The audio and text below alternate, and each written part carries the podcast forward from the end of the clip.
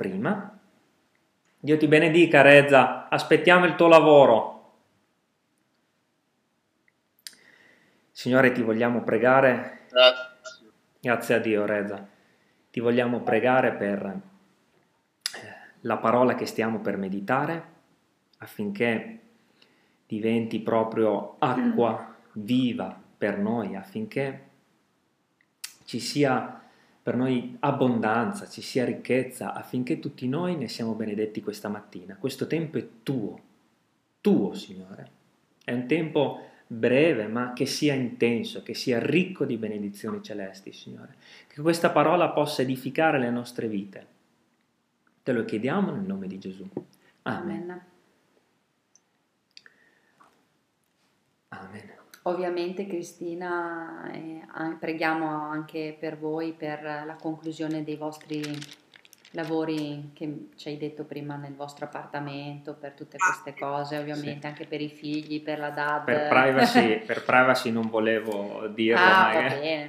perché magari non, non lo so, però sentitevi. Per quello, per, per i figli e poi per la casa si, si sistema tutto. Per i figli va bene. dopo, per prima o dopo si sistemano le cose materiali, però sono più importanti i figli.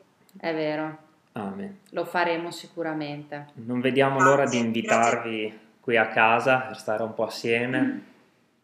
Eh, Dio piacendo in futuro ci sarà occasione. Comunque, ehm, leggiamo da Romani 5:12. E leggeremo da Romani 5:12 fino alla fine del capitolo 5. E mm, leggiamo. Perciò, anzi leggiamo anche il titolo che è diverso da Bibbia Bibbia. Il titolo non è nella parola di Dio, eh? però ci aiuta a comprendere l'oggetto in questione del, ehm, cioè il contesto, lo scopo ehm, di Paolo nella- nello scrivere queste parole. Cioè, siamo stati noi che nello studiare la parola, nello- nel, nel, mm, nel dividerla in capitoli, abbiamo diviso per argomento, per, eh, per eh, versetto per versetto, affinché eh, per una comprensione più, eh, più vasta del contesto e, del, e anche per i riferimenti incrociati, no? Versetto eh, Romani 5.1 in- eh, a quel versetto lì eh, posso eh, attingere per ehm, in giro per la parola, per sfogliarla e per comprendere meglio eh, quel versetto singolo. Quindi il peccato e la grazia, i due Adami. E già qui, eh, già qui potremmo fermarci a parlare per ore. I due Adami. E come gli è venuto in mente nella storia di rinominare eh, una parte di questo capitolo in questa maniera, i due Adami. Ed è fantastico anche solo questo. In un'altra traduzione, che è la nuova riveduta, c'è il peccato e la grazia. E questi sono i due Adami. E vedremo assieme, eh, meditando queste parole, come tutto, eh, come leggendo, come al solito, non comprenderemo subito cosa vuole dire la parola, ma poi scavando capiremo benissimo quello che vuole dire. Perciò, siccome per mezzo di un solo uomo il peccato è entrato nel mondo, e per mezzo del peccato vi è entrata la morte, e in questo modo la morte è passata su tutti gli uomini perché tutti hanno peccato, poiché fino alla legge il peccato era nel mondo, ma il peccato non è imputato quando non c'è legge. Eppure la morte regnò da Adamo fino a Mosè, anche su quelli che non avevano peccato, con una trasgressione simile a quella di Adamo, il quale è tipo di colui che doveva venire. Però la grazia non è come il fallo, perché se per il fallo di quell'uno i, mol- i molti sono morti, molto più la grazia di Dio e il dono fattoci dalla grazia dell'unico uomo Gesù, Cristo, hanno abbondato verso i molti. E riguardo al dono, non avviene quel che è avvenuto nel caso dell'uno che ha peccato, poiché il giudizio da un unico fallo ha fatto capo alla condanna, mentre la grazia da molti falli ha fatto capo alla giustificazione. Perché se per il fallo di quell'uno la morte ha regnato mediante quell'uno, tanto più quelli che ricevono l'abbondanza della grazia e del dono della giustizia regneranno nella vita per mezzo di quell'uno che è Gesù Cristo. Come dunque d'un sol fallo la condanna si è estesa a tutti gli uomini, così con un solo atto di giustizia, e noi sappiamo qual è questo atto di giustizia, la morte di Gesù per tutti noi, la giustificazione che dà vita si è estesa a tutti gli uomini. Poiché siccome per la disubbidienza di uno solo, e questo è Adamo, di un solo uomo i molti sono stati costituiti peccatori, così anche per l'ubbidienza di uno solo, cioè Gesù Cristo, i molti saranno costituiti giusti. Ora la legge è intervenuta affinché il fallo abbondasse. Ma dove il peccato è abbondato, la grazia è sovrabbondata affinché come il peccato regnò nella morte, così anche la grazia regni mediante la giustizia a vita eterna per mezzo di Gesù Cristo nostro Signore. Amen. È una parola che letta così eh, bisognerebbe mm, fermarsi a rileggere eh, versetto per versetto più e più volte per, a, per masticare questa parola così complicata, ma assieme il Signore ci guiderà a capire che cosa ci vuole dire.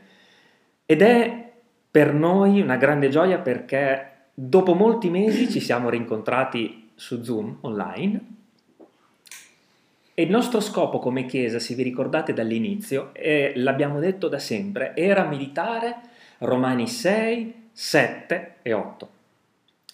Ma il trampolino di lancio che ci porta a Romani 6, 7, 8 è questo piccolo capitolo, la, parte, eh, la seconda parte del capitolo 5, è proprio il trampolino di lancio, è il mezzo di, eh, di connessione tra tutto quello che ci siamo detti in questi mesi e quello che ne viene.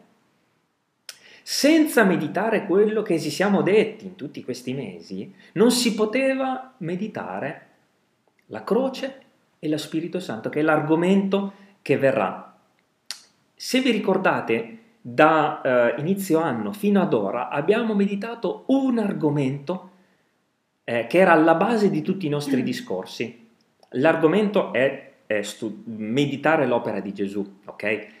E l'opera che abbiamo meditato per mesi è stata cosa? La giustificazione del credente in Cristo Gesù, il perdono di tutti i peccati.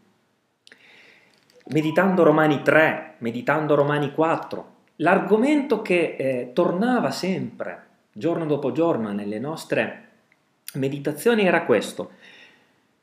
Tu commetti dei peccati e io li ho perdonati tutti, uno per uno, i, i, i peccati presenti, quelli del giorno d'oggi, i peccati passati e i peccati futuri, tutti perdonati dal sangue di Gesù Cristo.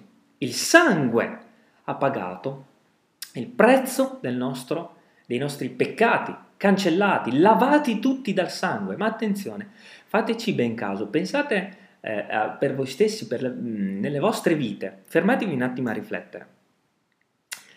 Vi è mai capitato di pensare che voi commettete peccati e i peccati sono perdonati, ma vi siete mai fermati a riflettere che dentro di voi, seppure il Signore perdona i peccati, che dentro di voi c'è qualcosa, un male dentro di voi che continua, una macchina che continua a commettere tutto quello che non vi piace? Io penso proprio di sì, no? Cioè, vi ricordate che tempo fa facevamo l'esempio della fabbrica delle birre, che è un esempio che alcuni autori di libri riprendono spesso? Cioè, vi è mai capitato di pensare, Signore, io oggi ho commesso questo peccato, quell'altro, ma avere, sapere che anche se sono perdonati, avere quel senso di malessere interiore, di sapere che comunque dentro di voi siete malvagi, cioè di ritenervi davanti a Dio colpevoli e di avere un senso di malessere interiore, di sapere che quella cosa da voi non viene fuori.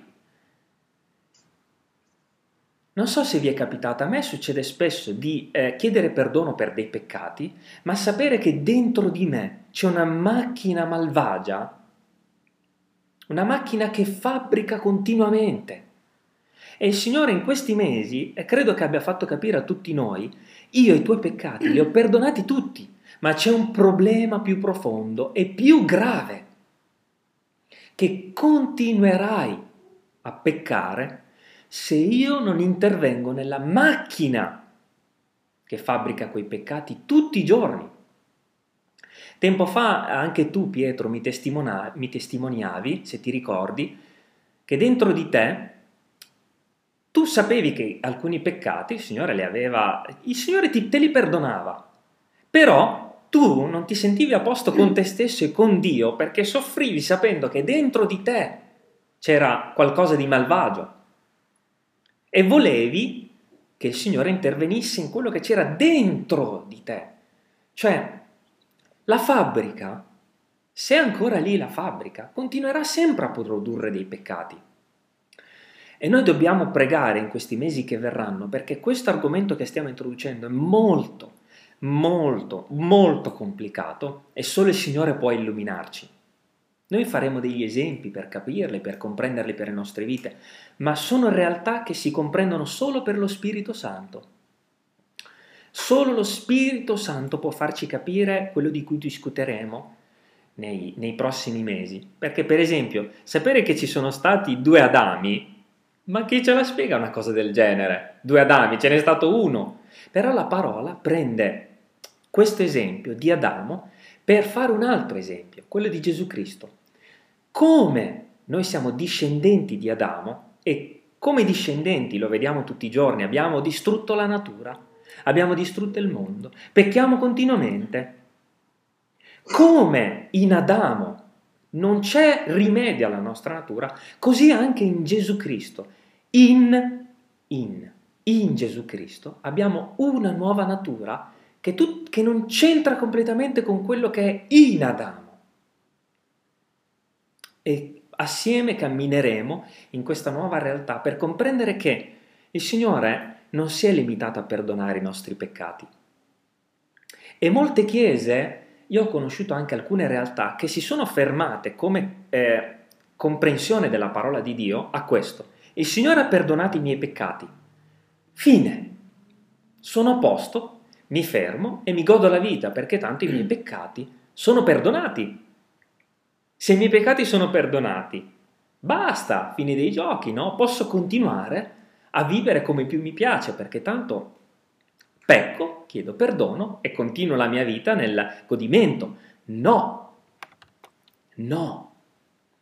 E quello di cui stiamo leggendo qui è proprio questo. Questo capitolo 5, dal versetto 12 fino alla fine, ci fa capire questo. Stai attento, Umberto, perché dentro di te c'è una macchina mortale che fabbrica i peccati. E io proprio in quella sono intervenuto. E facciamo questo esempio. La macchina mortale sono i peccati e, ma- e i peccati sono quello che io produco. Ok? In che modo il Signore ha distrutto la fabbrica? Se io sono ancora qui e se io tutti i giorni commetto queste cose che non piacciono né a me né al Signore. Come se, questa, se questo capitolo ci fa capire che la natura di peccato io ce l'ho avuta in eredità tramite Adamo, come il Signore l'ha eliminata. Se è nella mia carne, la mia carne è peccatrice. Ebbene, il Signore ha preso in esempio, attraverso l'Apostolo Paolo in Romani, l'esempio dell'uomo sulla croce. L'uomo sulla croce, chi era?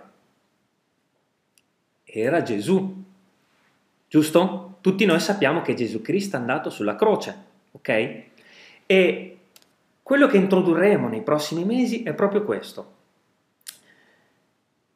Umberto, Sara, Anna, Cristina, Reza, tutti coloro che vivono su questa terra sono stati presi, spiritualmente parlando, ma lo vedremo anche fisicamente,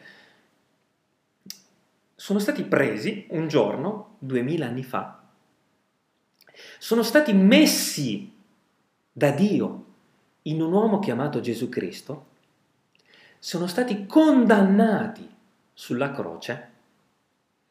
E in Gesù Cristo, sulla croce, sono morti. La natura che hai tu, la natura che ho io, la natura peccaminosa, la fabbrica che produce le birre, è stata condannata duemila anni fa sulla croce. Quindi se un credente al giorno d'oggi sente il peso dei peccati, cosa fa? Li confessa e i peccati se ne vanno. E la la coscienza viene lavata, ma se sente il peso di quello che è per natura, basta comprendere questo, che quella natura, la natura che tu hai, è stata condannata sulla croce. È stata crocifissa e il diavolo, i tuoi amici, i tuoi colleghi, chiunque faccia appello a quella natura che tu hai, Ebbene basta ricordare e in alcuni casi anche rispondere che la mia natura peccaminosa è stata crocifissa sulla croce. Quindi si pongono davanti a noi queste due realtà, in Adamo, in Cristo Gesù. E eh, all'inizio io ci ho messo alcune settimane per comprendere bene questa realtà. Ho dovuto leggere, rileggere, meditare e ascoltare quello che alcuni fratelli condividevano con me. Poi è diventata una realtà e il peso della mia natura peccaminosa non l'ho più trovato nella mia vita, è sparito. Quel senso di colpa che io avevo per ciò che sono dentro è andato via lentamente scomparendo perché la consapevolezza che io in Gesù Cristo sono già stato condannato è entrata in me. Quel peccatore che era Adamo Facciamo un piccolo esempio. Quel peccatore che era Adamo, che ha condannato ad un'esistenza peccaminosa tutta l'umanità, un giorno è stato preso ed è stato portato sulla croce e lì è stato crocifisso. Cioè, in, l'esempio è questo. In Gesù Cristo c'erano la carne e le ossa che noi abbiamo. E sulla croce Dio ha condannato la carne e le ossa e la natura peccaminosa che tu hai, in modo tale che tu possa dire a te stesso, a chi ti circonda, al senso di colpa che hai, il prezzo del mio peccato è stato espiato. Infatti vi ricordate cosa dirà Giovanni ehm, ehm, mentre battezzava le persone? Dirà Ecco l'agnello di Dio che toglie il peccato, che toglie il peccato, fratelli e sorelle, perché Dio non si è limitato a togliere i tuoi peccati. Sarebbe stato un palliativo, no? Tolgo i peccati, ma lascio la tua natura che continua incessantemente a produrre. No, Dio ha eliminato anche la tua natura, l'ha condannata sulla croce, l'ha crocifissa e comprendere con la tua mente e col cuore questo ti aiuterà nel cammino fin quando non arriveremo a meditare lo Spirito Santo, perché quello che ti fa smettere di ehm, rispondere a questa natura che hai eh, positivamente, cioè di dire sì, commetto quel peccato, sì, accetto di peccare. Ma pian piano, fratelli, ci arriveremo. Ma quello di cui eh, voglio rallegrarmi con voi questa mattina è questo. Se qualcuno di noi si sente in colpa per quello che è, non per quello che ha commesso, quello l'abbiamo allontanato da noi, lo abbiamo, eh, lo abbiamo come dire, risolto quel problema, no? In questi mesi siamo giustificati, ma se qualcuno si sente ancora sporco per ciò che è, sappia quell'uno che quello che è nella carne è stato condannato sulla croce. E infatti questo capitolo ci fa capire questo, la, il problema non sono i tuoi peccati, il problema è la tua natura. È la tua natura e io non mi sono limitato solo a perdonarti, ho risolto il problema alla base. La tua natura è sulla croce. Ed è molto bello questo perché ehm, Dio non lascia mai nulla di incompiuto, nulla. Fino al giorno in cui noi andremo con il Signore, quella natura sarà costantemente cambiata. Questa carne e queste ossa prenderanno costantemente, giorno dopo giorno, una forma perfetta che è quella di Gesù Cristo. E quindi, se tutti noi abbiamo compreso che i nostri peccati sono perdonati, possiamo andare avanti. Ma se anche uno solo di noi dovesse ancora sentire il peso della colpa di un peccato, che che quella persona torni indietro a quello che abbiamo meditato in questi mesi e rifletta su quello che abbiamo discusso per poter andare avanti, perché la Chiesa cresce, si sviluppa e ehm, in modo tale da essere un meraviglioso calice ad onore di Dio, bello, con una forma perfetta, splendente, limpido. Ed è una cosa stupenda poter meditare con voi queste cose perché io stesso ne vengo edificato. Ora, quello che abbiamo letto ci fa, po- potrebbe far venire dei dubbi a tutti noi. Per esempio, ma se Adamo pe- ha peccato, perché io devo in un qualche modo, eh, per natura, essere legato a lui? Ha peccato lui, non io. Perché io sono chiamato peccatore se è stato Adamo a peccare, no? A chiunque viene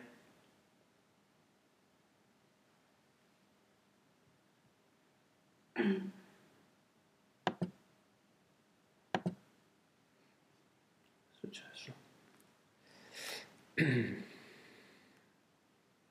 Riprendiamo la connessione.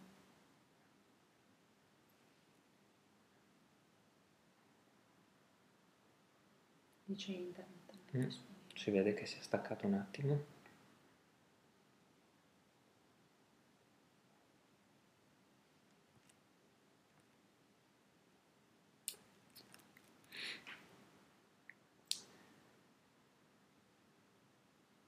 Di solito si riprende dopo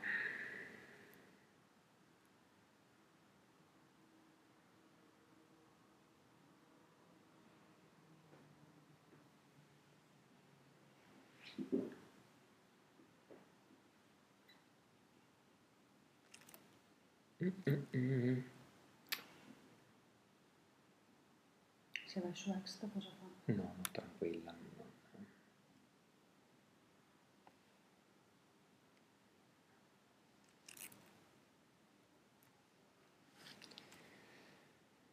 Pa, pa, pa. Mi hanno scritto che sicuramente mi hanno scritto che non, non va più.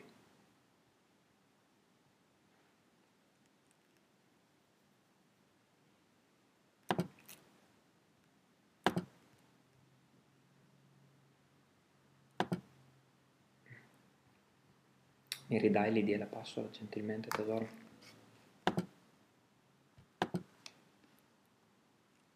ID? 817 Sì, 30 85 sì. 0526 Password? 013 Aspetta.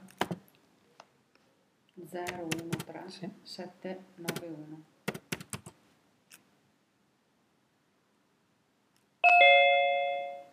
Rieccoci. Speriamo che tenga botta questa volta. La- mm, dovremmo risolvere questi problemi. Noi confidiamo nel Signore di vederci, però sono un po' stancanti questi problemi di connessione. Dicevo, non so se è tutto chiaro quello che ci siamo detti fino adesso, che abbiamo un problema non tanto con i peccati, ma con quello che è qui dentro con la nostra carne peccaminosa.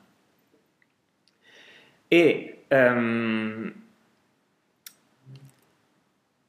che cosa succede? Che faccio un esempio. Fa- lo- mi rivolgo a... Niente, facciamo un esempio in generale. Se io sono un tedesco, ok? E vado a vivere in Italia, imparo l'italiano, aver imparato l'italiano fa di me un italiano? Vero? No. Quindi, chi è nato peccatore in Adamo per discendenza? Se smette di commettere peccati, diventa un non peccatore? No, perché quello che ci insegna questo capitolo è che resta peccatore. Quindi, l'unico modo che aveva Dio per far sì che tu non fossi più un peccatore, qual era? Mettere a morte il peccatore. Vedete come gli esempi ci aiutano? Dio si è occupato della tua natura, altrimenti... Eh, altrimenti un tedesco che viene in Italia e impara l'italiano diventa italiano, no? E forse i tedeschi non sono neanche tanto interessati a diventare italiani. Vedete come Dio è stato preciso, infallibile, capillare nella cura del povero peccatore. Ha risolto ogni ambito della nostra vita. E come dicevamo prima, qualcuno si può sentire eh, offeso, no? Dal fatto che è nato in Adamo e, e, e, come dire, paga per un peccato che non ha commesso, quello di Adamo. Ma dobbiamo ricordarci questo, fratelli e, corelle, eh, e sorelle. Che cos'è che ha fatto sovrabbondare la grazia? Il peccato. Lo leggiamo qui, versetto 20, Romani 5, 20. Or la legge è intervenuta affinché il fallo abbondasse, ma dove il peccato è abbondato, la grazia è sovrabbondata. E sembra proprio che l'Apostolo Paolo voglia rallegrarci dicendo questo.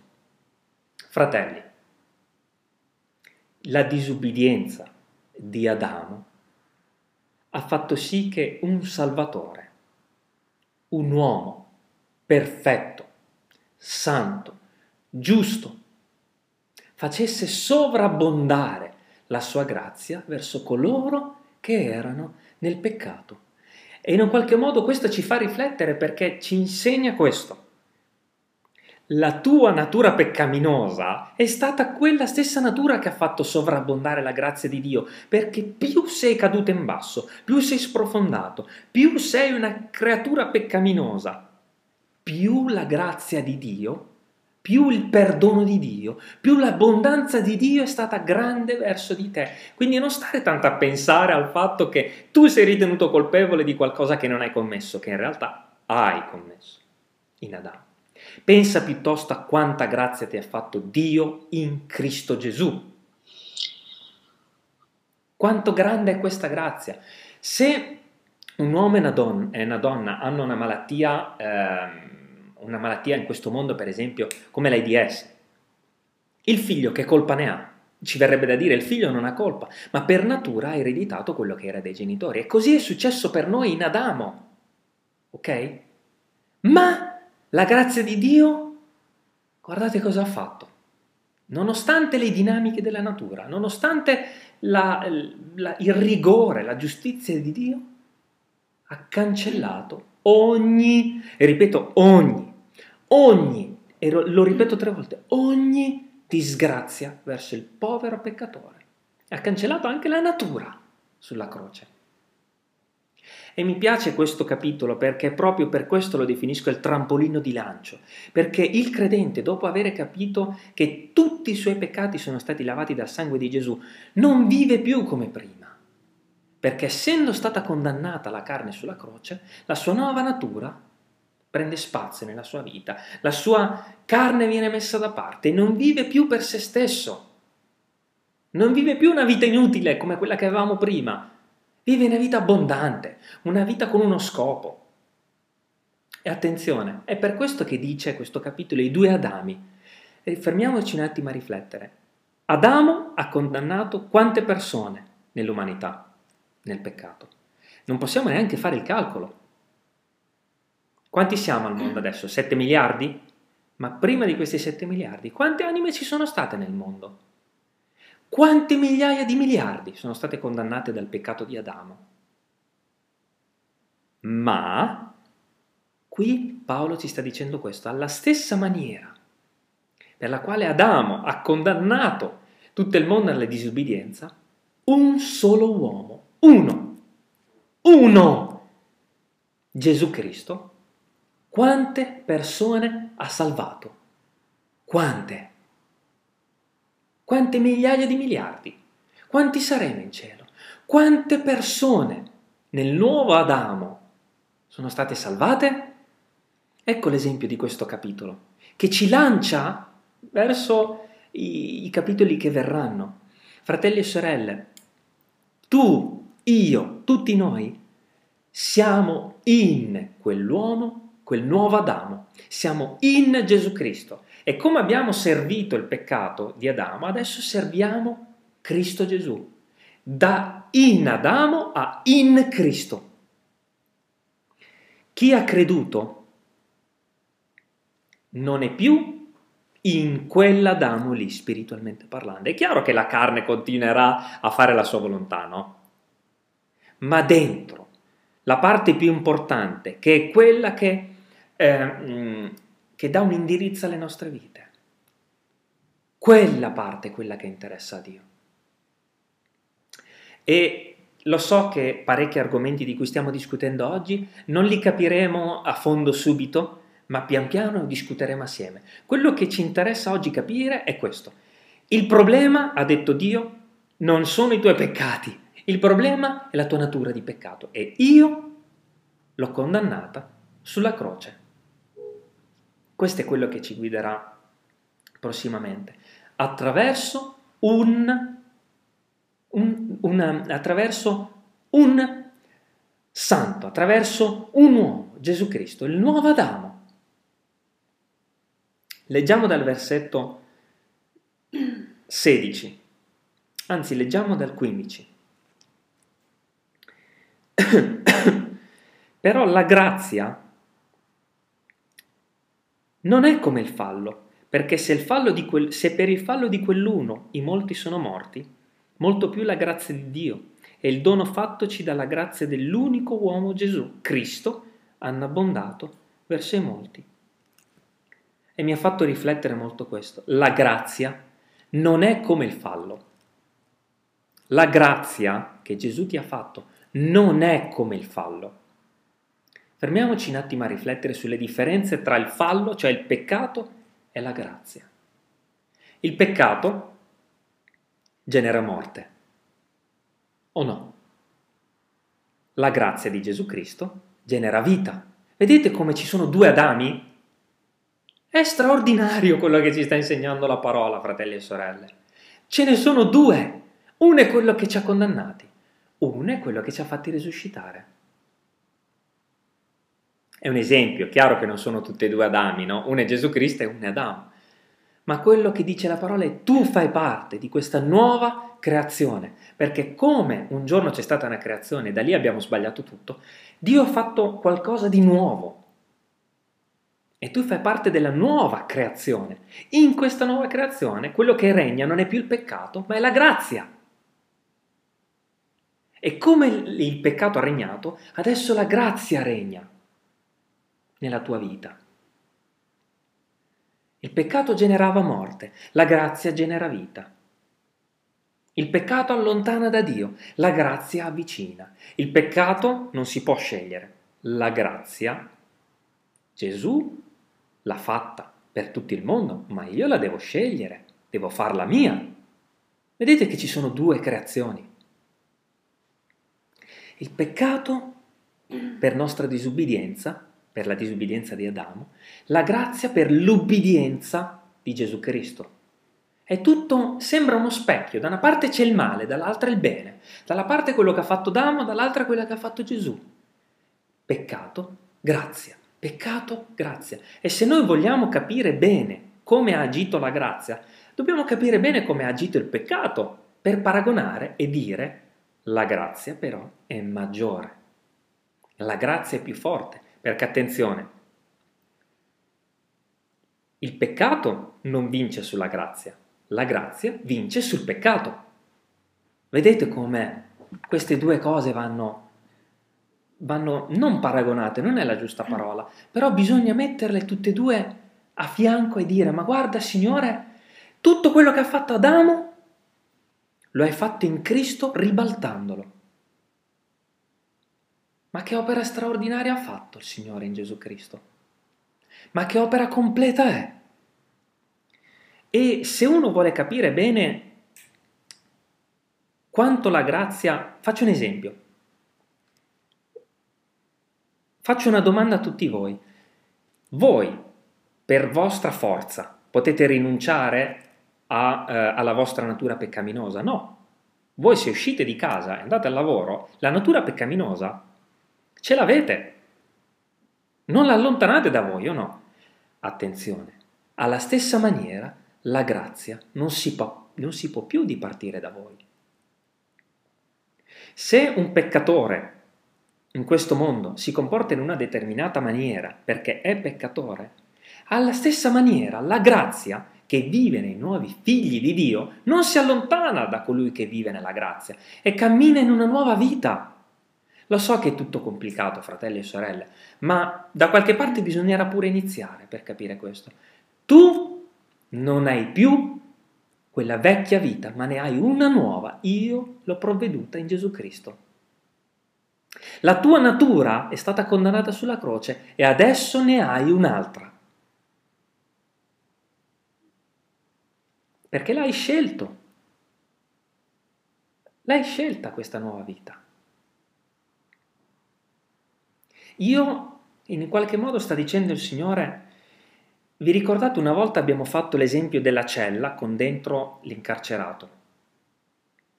L'opera di Gesù ha aperto quella cella, no? La cella è aperta, il carcerato deve scegliere se uscire o meno da quella cella. L'opera di Gesù si è estesa a tutto il mondo, così come quella di Adamo si è estesa a tutto il mondo. Ma chi chi esce dalla cella? Chi accetta l'opera di Gesù? O no? La grazia Dio l'ha fatta a tutti, ma va accettata. Quindi chi non l'ha ancora accettata, basta solo che scelga per la propria vita di accettarla, di farla propria. Chi non l'ha scelto oggi può farlo. Scegliere la grazia scegliere il perdono, scegliere questa nuova natura che Dio gli offre in Cristo Gesù.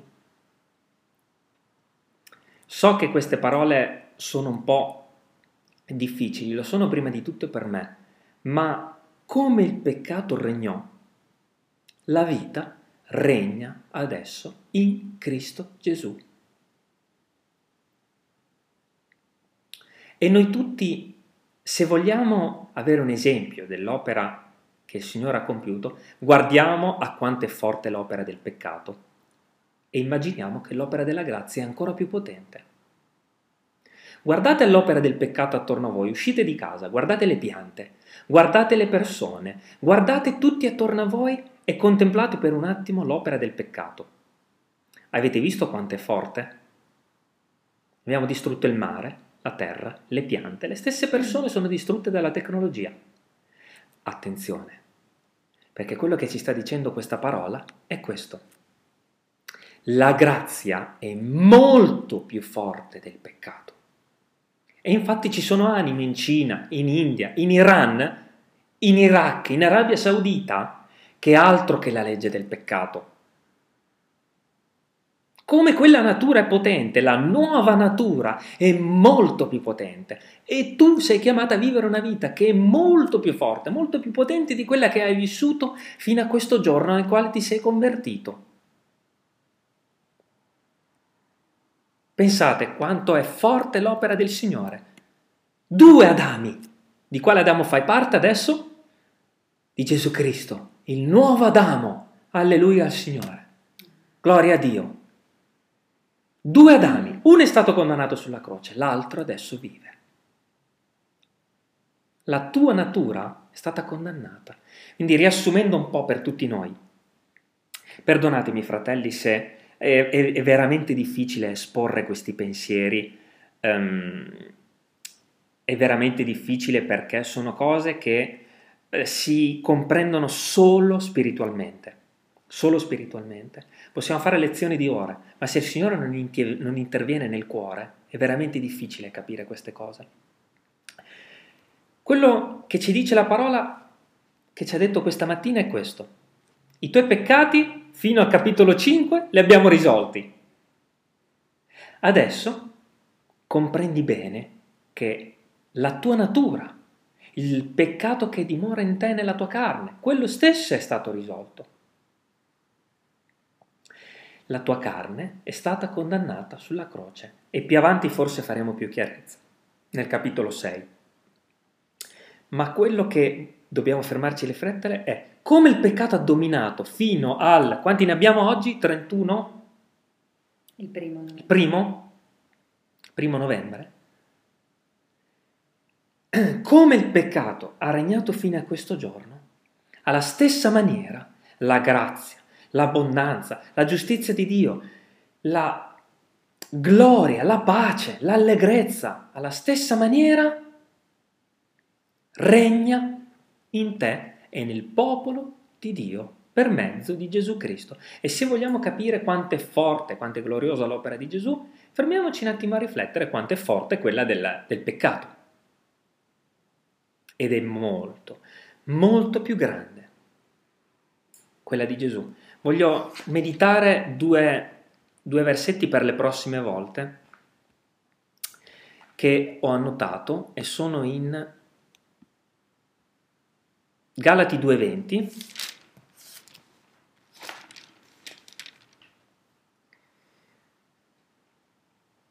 e fanno da apripista per tutto quello che discuteremo da qui in poi.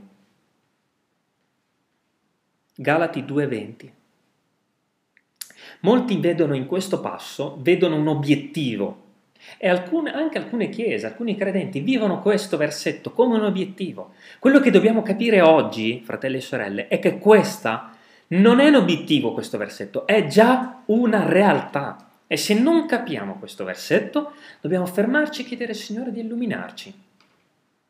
Galati 2:20. Mettiamo il nostro nome di fianco a questo versetto. Io metto il mio e ognuno di noi lo mette per se stesso. Galati 2:20. Umberto è stato crocifisso con Cristo. E non sono più io che vivo, ma è Cristo che vive in me. E la vita che vivo ora nella carne la vivo nella fede nel figliuolo di Dio, il quale mi ha amato e ha dato se stesso per me. Pietro, sei stato crocifisso con Cristo e non sei più tu che vivi, ma è Cristo che vive in te e la vita che vivi ora nella carne la vivi nella fede nel figlio di Dio, il quale ti ha amato e ha dato se stesso per te. Cristina, sei stata crocifissa con Cristo e non sei più tu che vivi, ma è Cristo che vive in te. E la vita che vivi ora nella carne, la vivi nella fede nel figlio di Dio, il quale ti ha amato e ha dato se stesso per te. Vedete che cambia quando prendiamo consapevolezza di quello che Dio ha già fatto. Ha già crocifisso Umberto, ha già crocifisso Pietro, ha già crocifisso Cristina. Hanno tutti pagato sulla croce. La vita che tu hai adesso non appartiene più a te. Il vecchio Umberto non c'è più, è stato crocifisso. C'è il nuovo Umberto che ha la natura divina. E seconda Corinzi 5:17. E questo è un trionfo, fratelli e sorelle. Questo è un trionfo meraviglioso della parola di Dio nelle nostre vite. Seconda Corinzi 5, 17. Se uno dunque è in Cristo, egli è una nuova creatura. Le cose vecchie sono passate. Ecco, sono diventate nuove. Ma che meraviglia! E facciamo anche, anche qui l'esercizio che abbiamo fatto prima. Come conseguenza a quel passaggio che abbiamo letto prima abbiamo sostituito il nome. Chi vuole mettere il suo nome? Probabilmente sta andando a scatti la connessione, ma grazie a Dio sto registrando il messaggio e, e sarà di facile ascolto per tutti. Umberto, se sei in Cristo, e chi ha creduto è in Cristo. Quindi Umberto, adesso sei uno in Cristo. Sei una nuova creatura. Le cose di prima sono passate. Ecco, sono diventate nuove. Anna, puoi leggerlo per te stessa. Reza, puoi leggerlo per te stessa, per te stesso. Michel, puoi leggerlo per te stesso, per tutti coloro che, che sono qui con noi. Chi ha creduto può leggere questo passo per se stesso. Se io sono in Cristo, sono una nuova creatura. La natura peccaminosa non c'è più, è stata spazzata via. Non c'è più la tua natura peccaminosa, cancellata per l'eternità, perché sei una nuova creatura. La natura che aveva Adamo, che ti ha tramandato Adamo, l'ho spazzata via duemila anni fa sulla croce, non ti appartiene più. Tu sei una nuova creatura. Il diavolo, gli amici, chiunque ti dice qualcosa di diverso, digli questo versetto, comunicagliele, digli io sono una nuova creatura. Non sono più io che vivo, ma è Cristo che vive in me. Alleluia e trionfa ogni giorno con questa realtà. Quando ti sentirai in colpa, quando ti sentirai abbattuto perché avrai commesso qualche peccato e perché dentro di te ti sentirai peccatore, ricorda che la tua natura peccaminosa è stata crocifissa e non sei più tu che vivi. E i tuoi giorni, oggi è l'uno, facciamo dal due. no, dai, facciamo dall'uno pomeriggio. I tuoi giorni vivili con questa consapevolezza che sei un uomo nuovo, che sei una donna nuova. Se questa consapevolezza si trova in te, vedrai che tutti i tuoi atteggiamenti mm. cambieranno. Ma è importante la consapevolezza, fratelli e sorelle, di sapere che non ti appartieni più. Questa parola mi rallegra tanto perché il Signore ha già fatto tutto. Noi pensiamo, come eh, eh, figli di Dio, spesso pensiamo che noi, per ottenere progressi nella vita spirituale, dobbiamo studiare di più, imparare di più. No, no, dobbiamo lasciare vivere Gesù e la sua nuova natura. Tu sei stato crocifisso con Cristo e non sei più tu che vivi, fai vivere me. Desidero concludere con una preghiera e chiedervi um, perdono se eh, questi argomenti sono un po' eh, difficili da, eh, da condividere, ma credo che il Signore attraverso la sua parola possa compiere quello che la nostra testa, il nostro cervello non può fare. Signore, ti ringraziamo per questo capitolo meraviglioso che ci hai messo davanti, Signore. Romani 5. Abbiamo meditato fino a quest'oggi la salvezza per grazia e credo di, di, vedere proprio nei miei fratelli che tutti noi abbiamo preso consapevolezza del fatto che siamo salvati per grazia. Ora viene qualcosa di più importante per tutta la Chiesa. Viene il cammino di consapevolezza di non essere più, di non avere più, di non appartenere più a noi stessi, ma di appartenere a te, perché il peccatore è morto, è stato condannato. Adesso, per la tua Chiesa, hai scelto questo cammino di consapevolezza, di sapere che siamo in Cristo. Quindi illuminaci a camminare in questa nuova consapevolezza, profonda, ricca. Illuminaci, Signore, guidaci e per tutti coloro che non hanno ancora, che magari ci ascoltano lontano, facci, Signore, opera nel profondo del cuore. Opera Grazie per questa nuova natura, grazie perché non sono più io che vivo, ma sei tu che vivi in me. E la vita che viviamo ora tutti noi, la viviamo nell'ubbidienza del Figlio di Dio. Grazie Signore per questo tempo. Ti sia gradita la nostra lode e il nostro ringraziamento. Grazie nel nome di Gesù. Amen.